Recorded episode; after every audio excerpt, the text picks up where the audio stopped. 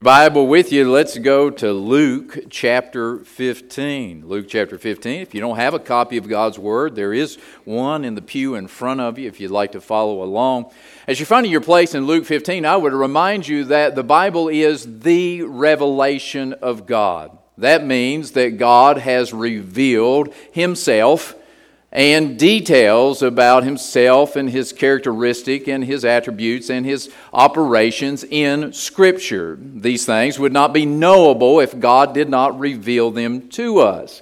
Not only does the Bible reveal us truth about God, the Bible reveals us truth about ourselves. Uh, there are some things that we would not know about our own humanity and our sinful condition if the Bible didn't reveal it to us. It also reveals us the inner workings of God's universe and how that we can take those actions to right things that have been wrong. All of that is on display in Luke chapter 15. Jesus is speaking to a mixed audience. There are publicans and sinners. Those would have been your secularist Jews who made no pretense of religion. And then you also have Pharisees who were the very religious. And these publicans and sinners, many of them were repenting and coming to faith in Christ, becoming believers. And the Pharisees were disgruntled by this, were upset by that, indignant about that. And so Jesus, who is God in the flesh, gives some revelation in Luke 15 where he reveals some truth about God and he reveals some truth about these people. Luke 15, we jump into the text in verse number 11. And he said, A certain man had two sons, and the younger of them said to his father, Father, give me the portion of goods that falleth to me. And he divided unto them his living. And not many days after, the younger son gathered all together and took his journey into a far country, and there wasted his substance with riotous living. And when he had spent all, there arose a mighty famine in that land, and he began to be in want. And he went and joined himself to a citizen of that country, and he sent him into his fields to feed swine. And he would have fain have filled his belly with the husks that the swine did eat, and no man gave unto him. And when he came to himself, he said, How many hired servants of my father's have bread enough to eat and to spare, and I perish with hunger? I will arise and go to my father, and I will say unto him, Father, I have sinned against heaven and before thee and am no more worthy to be called thy son. Make me as one of thy hired servants. And he arose and came to his father. But when he was yet a great way off, his father saw him and had compassion and ran and fell on his neck and kissed him. And the son said unto him, Father, I have sinned against heaven and in thy sight, and am no more worthy to be called thy son. But the father said to his servants, Bring forth the best robe and put it on him, and put a ring on his hand and shoes on his feet, and bring hither the fatted calf and kill it, and let us eat and be merry. For this my son was dead and is alive again. He was lost and is found. And they began to be merry. Let's pray. Dear Heavenly Father, it is our sole desire and intent to uncover the original intention of this revelation. We don't want to impose our own meanings on it.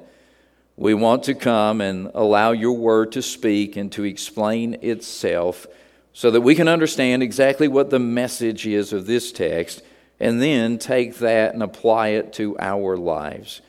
Father, I pray that you would help me to be a faithful expositor of your word. Help me only, Lord, to uncover those things that you have revealed Lord, I pray and ask that you would fill me with your Holy Spirit and that you would enable me with an unction from on high to preach your word and proclaim your truth today. And may it have a life changing impact on all who hear it. I ask this in Jesus' name. Amen.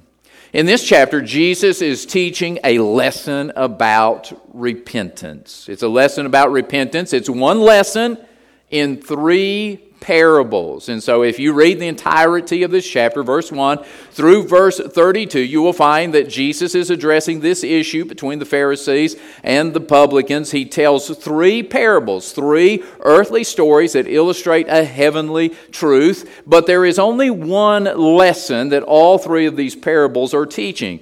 Parable one is the parable of the lost sheep. A man had a hundred sheep, one was lost. He went out and searched for them until he found it. And then it says in verse 7 uh, the moral of that parable is repentance. It's stated there in verse 7 I say unto you that likewise joy shall be in heaven over one sinner that repenteth more than over ninety and nine just persons. Parable number 2 is the parable of the lost silver. This lady had 10 pieces of silver. One of them gets lost in her house. She lights a candle. She sweeps and cleans the house until she finds the lost silver. She calls her friends together and has a party. My silver that was lost is found. The moral of the story is laid out for us in verse 10. It is stated, Likewise, I say unto you, there is joy in the presence of the angels of God over one sinner that repentance. You see the pattern that is established there. Now, in this rabbinic tradition, in this Jewish style, the third parable teaches the same thing, but it doesn't state repentance in the parable, it demonstrates repentance. So, parable number three is the parable of the lost son.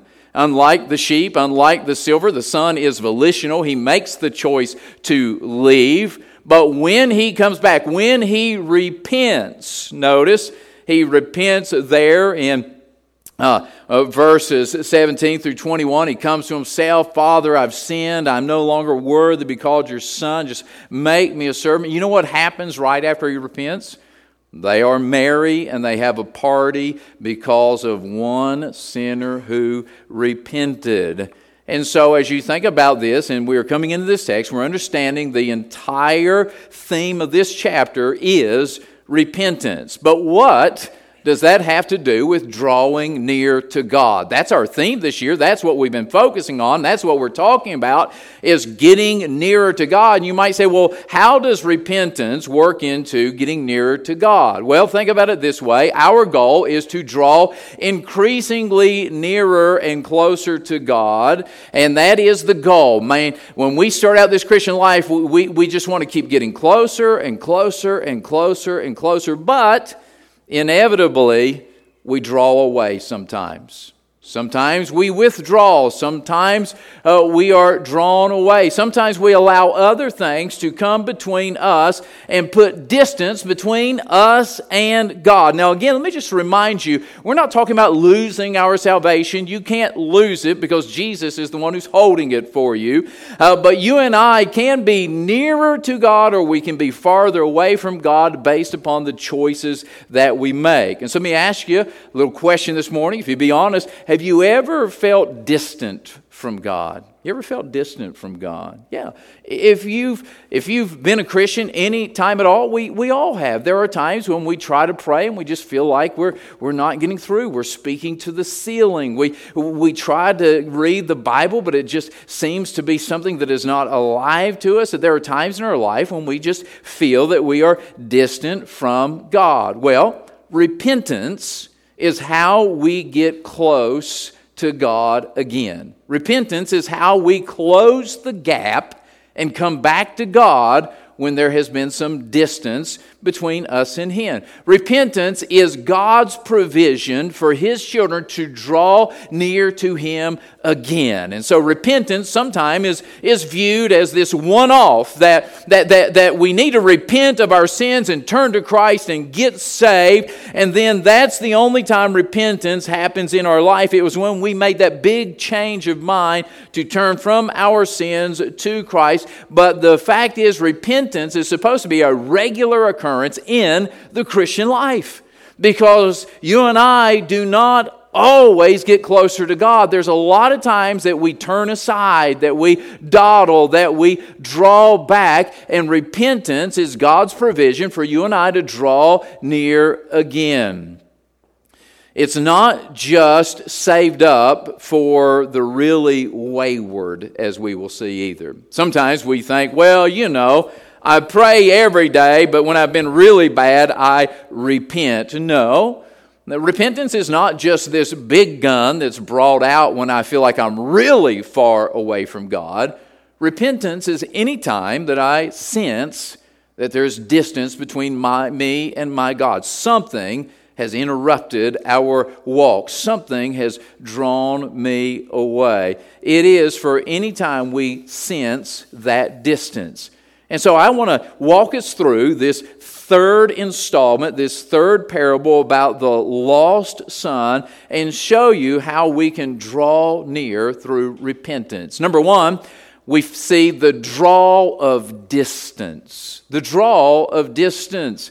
In verses 12 and 13, there, is, there was some appeal to this younger son about getting away from the Father's house. Now, I think we all relate to this because there's something in our human nature that kind of goes through the same thing. That as we are going through adolescence, there comes this, this, this period or this phase in our development when we're wanting to be out on our own. We're wanting to get away from our parents and our parents' rules and our parents' supervisions. And we want to be in charge of our own lives. And while that is a natural course of going from adolescence into adulthood, that is not what is happening in this scenario. What is happening here is that there is something inside of this boy that says, you know what? I think life would would be better out there, outside of the Father's house, than it would be in here, inside of the Father's house. Interestingly, the country to which he goes is nameless. Did you notice that? In verse 13, and not many days after, the younger son gathered together and took his journey into a far country. I don't think there's any accidents on the words that God selects in Scripture. The only identifying mark of this country is that it's far from the Father's house. It's far from the Father's house. Where does he want to be? Far away. Just I just want to get out of here. I want to get away. I've had too much of this. And I say to you that whatever was in that boy that drew him away from his father's house is in all of us. There's something in us, even as Christian, born again children of God, that at times we think that it would be better out there. That we just want to get out of the Father's house and do our own thing a little while. Is that not what James 1:14 explains to us about the draw of distance? It says every man is tempted when he is drawn away of his own lust and enticed. It's in all of us. We all have this sinful, selfish, lustful nature inside of us that is combatant with the spiritual side. And that sinful, selfish side of us wants to get away. We don't always know where we want to go, we just know we want to go away. By the way, the Father gives us liberty to be near or far from Him. The Son comes to the Father and makes a request that the Father did not have to bestow. Give me the inheritance that's coming to me. Well, hold on, son. You don't get the inheritance until your Father passes away. It's not what you are entitled to. He's making a request of the Father give me my inheritance in advance. And the Father does so. Why? Because God is revealing something to you and I that your life is yours to do with what you want. He gives you your salvation. It is up to you what you do with it. You have the liberty to make the choice. The choice is yours whether you live near or you live far from the Father. The choice is up to you. Second, we see the difficulties of distance. First, there's the draw.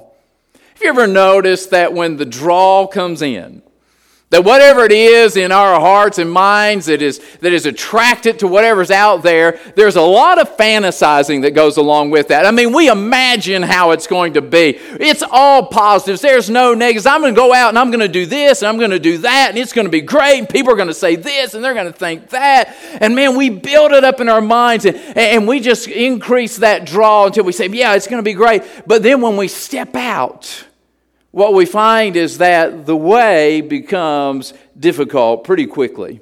The prospects are high when you first go, but, but soon the good times run out and, and, and, things become more difficult. That's what happened to this young man. He spends all of his living on riotous activities. And then there's a great famine that enters into the land, and so he can't even get a regular job. And the next thing we find is that he's feeding pigs, slopping the hogs.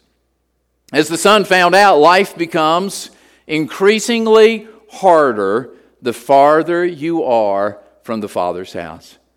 I cannot tell you how many times I've preached this to my kids.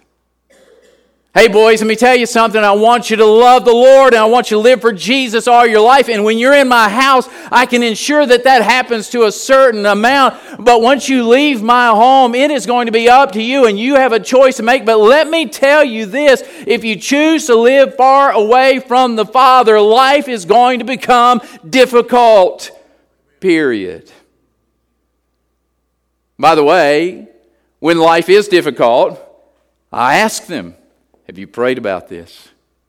I'm not saying every difficulty is a result of your distance from God, but it is a possibility. And so check yourself and see if maybe you've drifted some, and that's why the difficulty has been allowed to come in. What we see in this boy is that the pull of pride keeps drawing him further away. Hey, his money ran out. Do you understand? At that point, he could have said, Well, this is not working out. I'm going to go back to the Father's house. But no, the pride welled up inside of him like it does you and I. And he says, I struck out on my own. I left my Father's house. I'm going to carve my own path. So I'm not going back. You know what I'll do? I'll join a citizen of this country. I'll go link my cart to someone else. This boy could have turned around and went back as soon as his money ran out, but his pride would not allow it. I won't embarrass you this morning, but no doubt every one of us can look back at our life and say, you know what, there's times that my pride took me even further away than I wanted to go. My pride wouldn't allow me to turn around. My pride wouldn't allow me to admit that I was wrong. My pride wouldn't allow me to do that. So instead, this young man makes another bad choice. Another bad choice that takes, him even farther away from the Father. Uh, listen, if it doesn't take him further away in geographical distance, it does take him away in practice. You see, because the man that he joins himself to is a man who has pigs. And the boy's job is to feed the swine. You have to understand the stigma of the swine in the Jewish culture. It was an unclean animal declared by the Mosaic law when God gave the dietary uh, laws to the Jews. They were not to eat pork, and they did not eat pork, and they did not come in contact with the pigs, and they didn't raise pigs. It was something that was perpetually filthy and defiling to be around those pigs. And here is a young man who has made choices that have drawn him away from the Father, and he's getting even more distant in the practices of what he is doing, not only is he feeding the hogs, but he's living with the hogs and he's ready to eat with the hogs. It could not get any lower than that for a young Jewish man. That brings us to the third revelation, and that is the dissatisfaction of distance in verses 17 through 19. We don't know exactly how long it took this young man to reach this point, but it is the point that we must all reach to turn back in repentance. Verse 17, and when he came to himself, what a beautiful statement that is. He came to himself. He had been living in a delusion. And now he comes to himself and he realizes look, the distance is not paying off. It is disappointing. It is difficult. It is not what I imagined to be. I am so dissatisfied with where this distance away from the Father's house has gotten me that I'm ready to go back. And can I tell you, dissatisfaction is key to repentance. You will never repent until you are thoroughly dissatisfied with the sin or the distance that you are in. I must point out that it is the grace of God that allows us to feel the repercussions of our decisions while at the same time preserving our lives.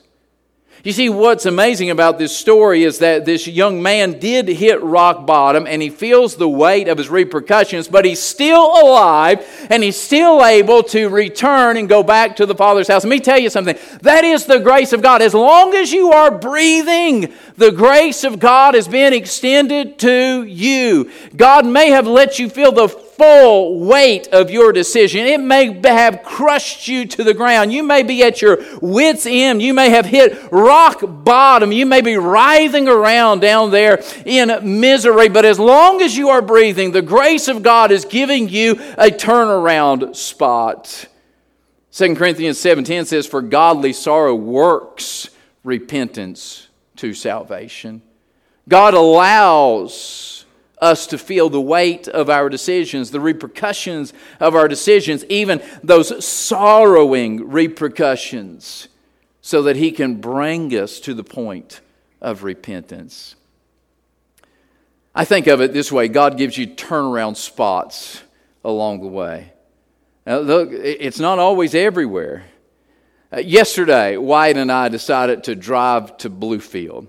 And so we hopped in the car, got on 81, went to Wytheville, made the exchange, got on I 77 North, and no further did we get past Max Meadows, and then the traffic is slowing down and backing up. I'm telling you, I'm thinking, what is going on? It's not a holiday weekend. I didn't know. I travel this route all the time. There wasn't construction up there. I pull up an app that I've got, and it showed me that the traffic didn't clear up until the other side of Walker's Mountain. That was seven miles away. Have you ever been stuck in traffic for hours? I mean, cars on this side, median or guardrail on this side. I mean, you're just stuck. You've got to ride it out. But then, sometimes there's a turnaround spot, isn't there? Now, there is a little sign that says for authorized vehicles only, but I don't pay attention to that. I gave myself authorization. I'm telling you, yesterday I found a turnaround spot. It was right there, and I said, Why, we are not sitting in this traffic any longer. And we turned around, we repented. That's what we did.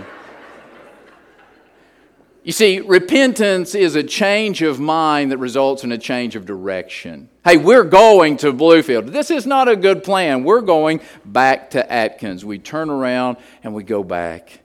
The boy is going away from the father. I want distance between me and him. And it's so dissatisfying that he says, you know what? I, am going to I'm going to change my mind about the decision. You know, it wasn't so bad back at the father's house. Oh, you know, as I think about it, the servants have more than what I have out here in the distance. I'm going to go back. I'm not worthy to be a son. I'm just going to ask if I can be a servant. Can I have a job on the farm, father? That's the change of mind that results in the change of direction when he heads back to the father's house. And then the fourth revelation is the de- decrease of distance in verses 20 and 21. It is a beautiful picture. I love this part of the story. It says, And he arose and he came to his father. But when he was yet a great way off, his father saw him and had compassion and ran and fell on his neck and kissed him. And the son said unto him, Father, I have sinned against heaven and in thy sight, and am no more worthy to be called thy son. Can I tell you this? The journey back is never as far as it feels. It's never as far as it feels. Let me tell you something. You, you put that distance between you and God, and you experience the difficulties of life, and you get to that place of dissatisfaction, you're going to look back and you're going to say, man, it's, it's a long ways back. I mean, there is so much water under the bridge. There is so many things that have transpired over this time. But can I point out to you that as soon as the father saw that the boy repented, he ran to meet him? And notice the language there in verse 20 when he was yet a great way off. He didn't make that boy do the walk of shame. He didn't stand there on the porch making that boy agonize what's the father going to do when I come back? He didn't make that boy get down and crawl back and beg him to accept him. When the father saw that he had actually repented, he ran to him while he was a great way off can I tell you, this illustrates the James 4 8 principle that our entire series is based upon. Draw nigh to God, and He will draw nigh to you. If you decide you want to get closer to God, whether that's through repentance or whatever avenue it is, when you make that step, God steps towards you. He closes the gap. The distance is not as far as it appears, it decreases in a phenomenal way. Can I tell you, that is a promise. Draw nigh to God, and He will draw nigh to you. But I have to alert you to the fact that one of the lies of Satan is to tell you that you've gone too far to come back. That's what Satan whispers in your ear. That's what you think in your mind when you're thinking about repenting and go back. I've gone too far. I mean, I knew I shouldn't have went this far, but it was one bad decision, then another bad decision. Then I felt like I kind of got swept away, and then I didn't care for a while. And now I think it's just too far for me to go back. Please do not believe the lie of the devil. Believe the promise of God. Draw nigh to him and he will draw nigh to you. If you are a child of God, you can never go too far to come back home.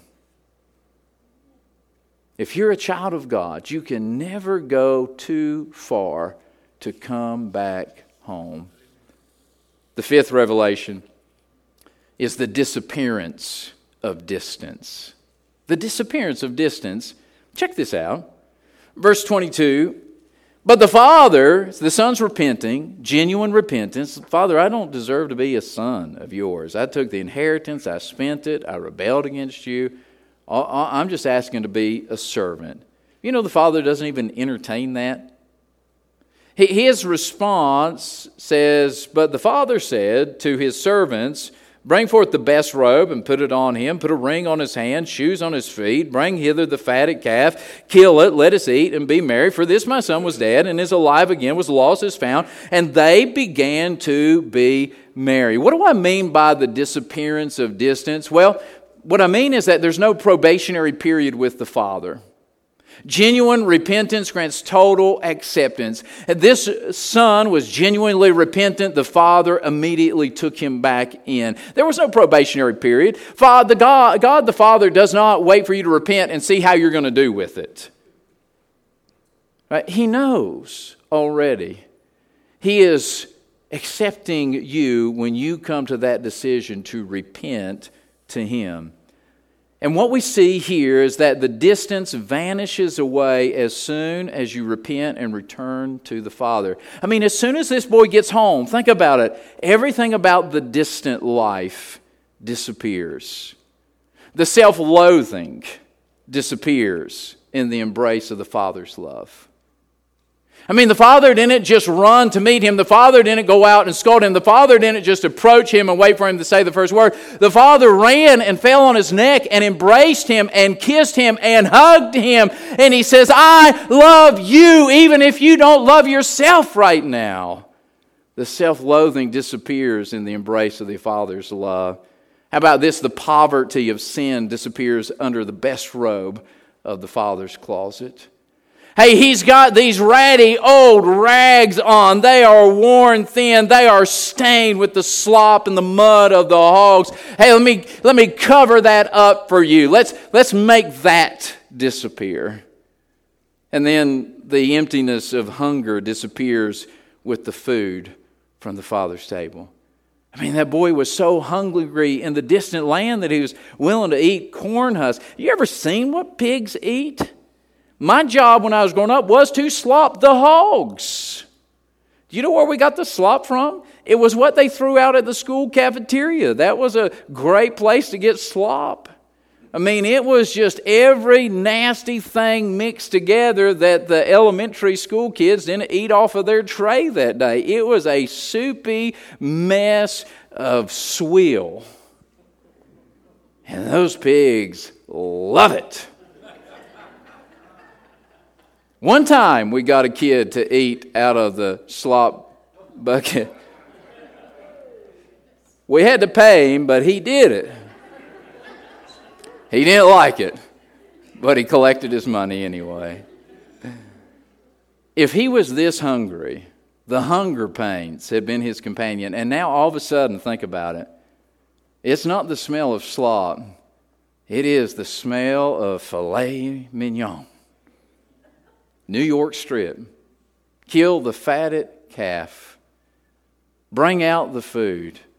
Fill this boy up and the emptiness of his hunger disappears with the fullness of food from the Father's table. All three of the parables tell us that there is an immediate celebration in the Father's house when a sinner repents. Did you notice that? As soon as the sheep was found, there's a party, there's rejoicing in heaven. As soon as the coin was found, there's a party, there's rejoicing over one sinner that repents. As soon as the repentant son comes home, the Father throws a party, it's a celebration. Why? Because the distance disappears, it is forgotten, it is buried in the sea of God's forgetfulness. He is happy to have the repentant one home. But wait, that is not the end of the story. Those of you who are astute Bible scholars will have noticed that I did not read the last seven verses of the chapter. I did not read verses 25 through 32. But I want to share with you the final revelation that Christ gives, and that is the duplicity of distance. In verses 25 through 32, what happens is the older brother who has never left home comes in from the field and there's a big party. Well, this wasn't on the calendar, this wasn't planned. And so he asks somebody who works on the property, What's going on here? Oh, your brother has come home. Your father has killed the fatted calf. We are celebrating. It is a party. And you know what? The older brother gets straight ticked off. He gets so mad that he won't even go into the house. The Bible says that the father comes out to entreat him. And through anger, he says, What are you doing? I mean, my brother went out, he spent all of his inheritance on whores and such the like, and I've been here with you the whole time, and you've never had a party like this for me. You see, the older son who never left home like the younger is upset when he sees the merriment surrounding his younger brother's return. And what we find about the duplicity of distance is that you don't have to leave the Father's house to become distant from the Father. Oh, that boy stayed the entire time, but he wasn't as close to the Father as he could have been.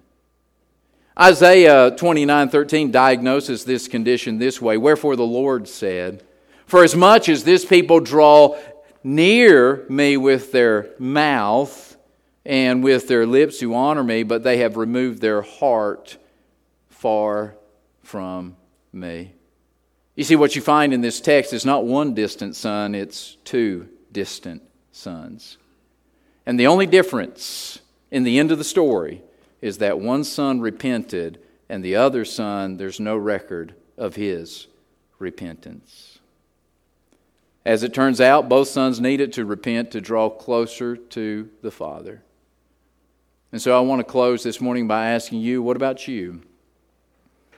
Are you in need of repentance to draw near to God? Maybe you haven't went out like the prodigal son and lived at an extreme distance from the Father. Maybe you've stayed even in the Father's house. But in your heart, you know that there's some distance between you and the Father. The solution is simple it's repentance. Change your mind, change your direction. Come back home. Would you bow with me? So we bow our heads, close our eyes for just a moment. Repentance isn't something to be ashamed of. Repentance isn't just for the worst of us. Repent, repentance is the provision that God gave for us to draw near again. He knew the proclivity and the propensity that we had to be drawn away, to become distant. And He wanted to make sure that we knew there was a clear path back. It is repentance. Maybe you're here today and you've never trusted Christ. You need to repent. You need to change your mind. You need to put your faith and trust in Christ. Maybe you're here today and you repented unto salvation, but you know that your life has become a little distant from God. The answer for you is to repent, change your mind, change your direction, come back to the Father. Seek Him and He will be found. He's looking for you. The distance is not nearly as far as it appears. Don't believe the lie of the devil. Believe the promise of God. Draw nigh to God, and He will draw nigh to you. Dear Heavenly Father, I do pray and praise you for this gift of repentance, Lord. There are times in our life when our decisions have constrained us and bound us in such a way that we don't have a place to turn around. Oh, but by your grace, you have given us a few wide spots in the road where if we are willing to change our mind, we can change our direction. Lord, I know that not everyone identifies with the prodigal son, but every one of us identifies with one of these two sons. We can be distant without ever really going that far away. Father, I pray that if there is distance between any of your children and you today, that we would close that gap by repenting and returning to you. Father, may it be a sweet celebration as we see it described here in Scripture. May we know and find that the sweetest place to be is in the arms of the Father. I pray that in Jesus' name. Amen.